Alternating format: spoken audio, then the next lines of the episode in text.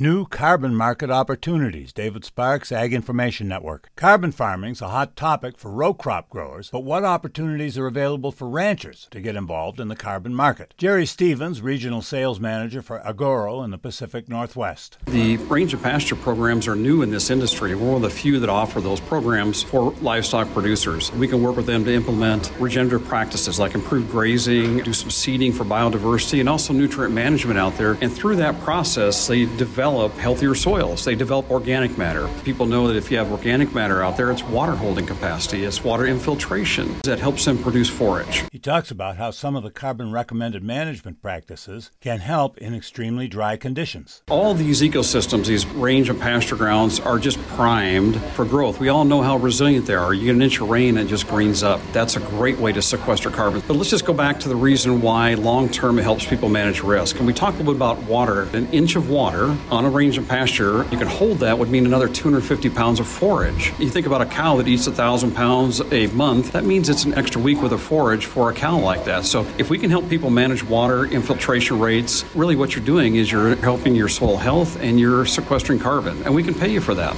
Learn more about the carbon market and practices that add value to your farm or ranch at agorocarbonalliance.com. This report was produced by the Ag Information Network. I'm David Sparks.